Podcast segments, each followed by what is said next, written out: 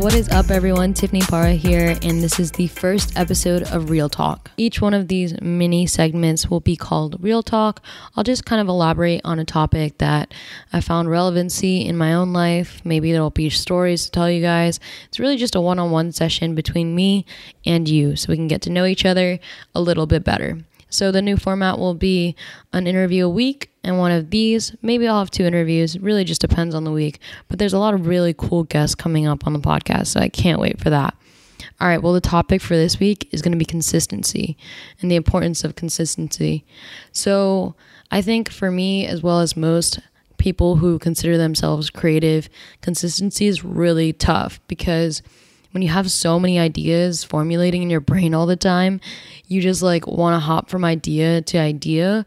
But the reality is, um, get, because you have given time, you won't be able to be as consistent with every idea.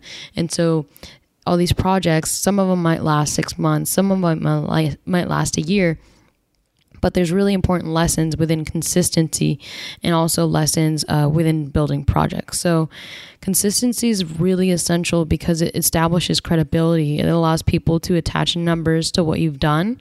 And so, for example, for me, I can say that I've released over 40 LinkedIn videos accumulating X amount of of views, you know, hundreds of thousands of views, which yeah, that's a lot of video, guys. Like 40 videos. Like, even I'm surprised I made it this far.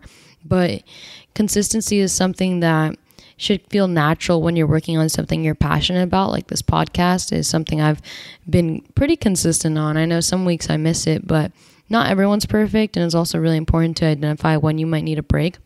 But yeah, it's really just about um, finding things that you can work on on a consistent basis. And that might be time blocking your Sundays to be dedicated to podcasting and editing, um, and just building a reg- like a regimen, a schedule to where you can knock out that work because what's really crucial is when you are talking to people and you are younger um, they might think like oh well who are you to tell me this? Right? But when it comes to social media at least in all these platforms it's really not about well who are you and how old are you? It's really how much time have you spent on a given platform?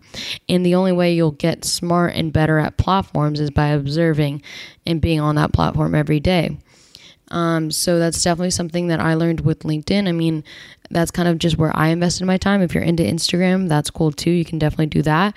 And then it's just about finding the right resources that you need to help you. So for me, I've just found that reaching out to people one on one and learning what I need to learn on LinkedIn has been super beneficial and like I'm able to learn about sales or marketing or you know tech startup life um, and that's just all one connection away I know for Instagram, uh, I'm not sure what the in terms of like the DMs to uh, off the phone calls go or whatever the connections go, but um, you know, there's YouTube, there's all these amazing resources that can help you build on your consistency.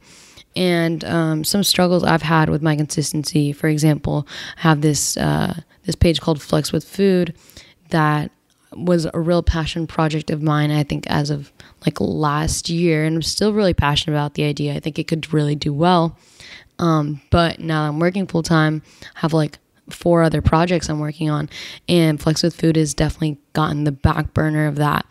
And uh, as you begin to actually execute on these projects, which remember is the whole goal of the podcast, right? Is to get you guys to start making uh, your own projects you'll notice that um, there'll always be like one or two projects that just kind of get left by the wayside and it's not a bad thing honestly. Um, it's just you can't balance it all.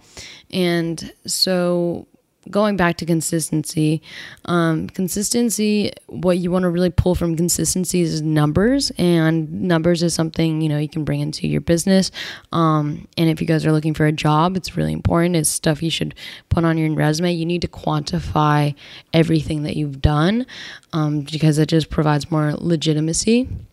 And so, just know that in you know, in an age of constant distractions, it's okay to hop from one thing to another.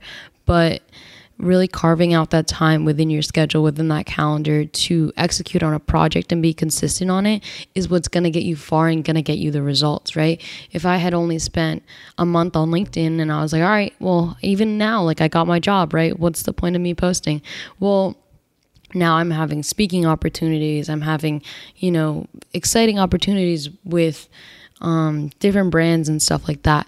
So this all comes from time. People need to see your face. People need to know you're credible, and then they'll reach out to you. Um, so yeah, whatever you decide to do, just understand that you need to think of the project now and do you want to be doing that project in six months, right? Because you don't want to start the project and then be like, oh my God, why did I even start this? And if the second you start to feel like that is when you need to cut ties from that project and start another thing, right? And it's okay if you want to start another thing p- people might hate on it like oh i thought you were building this business yesterday. Like yeah whatever. Like who cares? What you'll learn is a lot of successful entrepreneurs and this is just stuff i've learned through listening to podcasts have all pivoted and in those pivots are like life-changing moments that lead you to a better smarter project or a better smarter product. So think about consistency. Think about how you can integrate it either in your daily life or your weekly life and just quantify those numbers for people. If you have any questions about consistency or anything like that, as always, feel free to reach out to me. If you enjoyed the first episode of Real Talk, let me know. Leave a review. It's always really helpful. And oh, another thing I want to add is like, in order to be consistent, also adding numbers. So, like, this will be Real Talk number one consistency. And then, like, for me, I'm going to have to do Real Talk number two. Like real talk number 433 is what I'm hoping to get to at some point. So if you add numbers, I feel like it's really motivating because even just for a podcast, like I've been so bad at tracking, like this is episode 37. But like once you get into the hundreds, it's like when you're like, whoa, I've been actually doing this for a while. So definitely attach numbers whenever you can. Understand that it's okay to cut ties from something that might not be fulfilling you as much right now. Go into a project expecting to work on it for another year to six months. And that's basically all I have for you guys. So, peace out till the next one.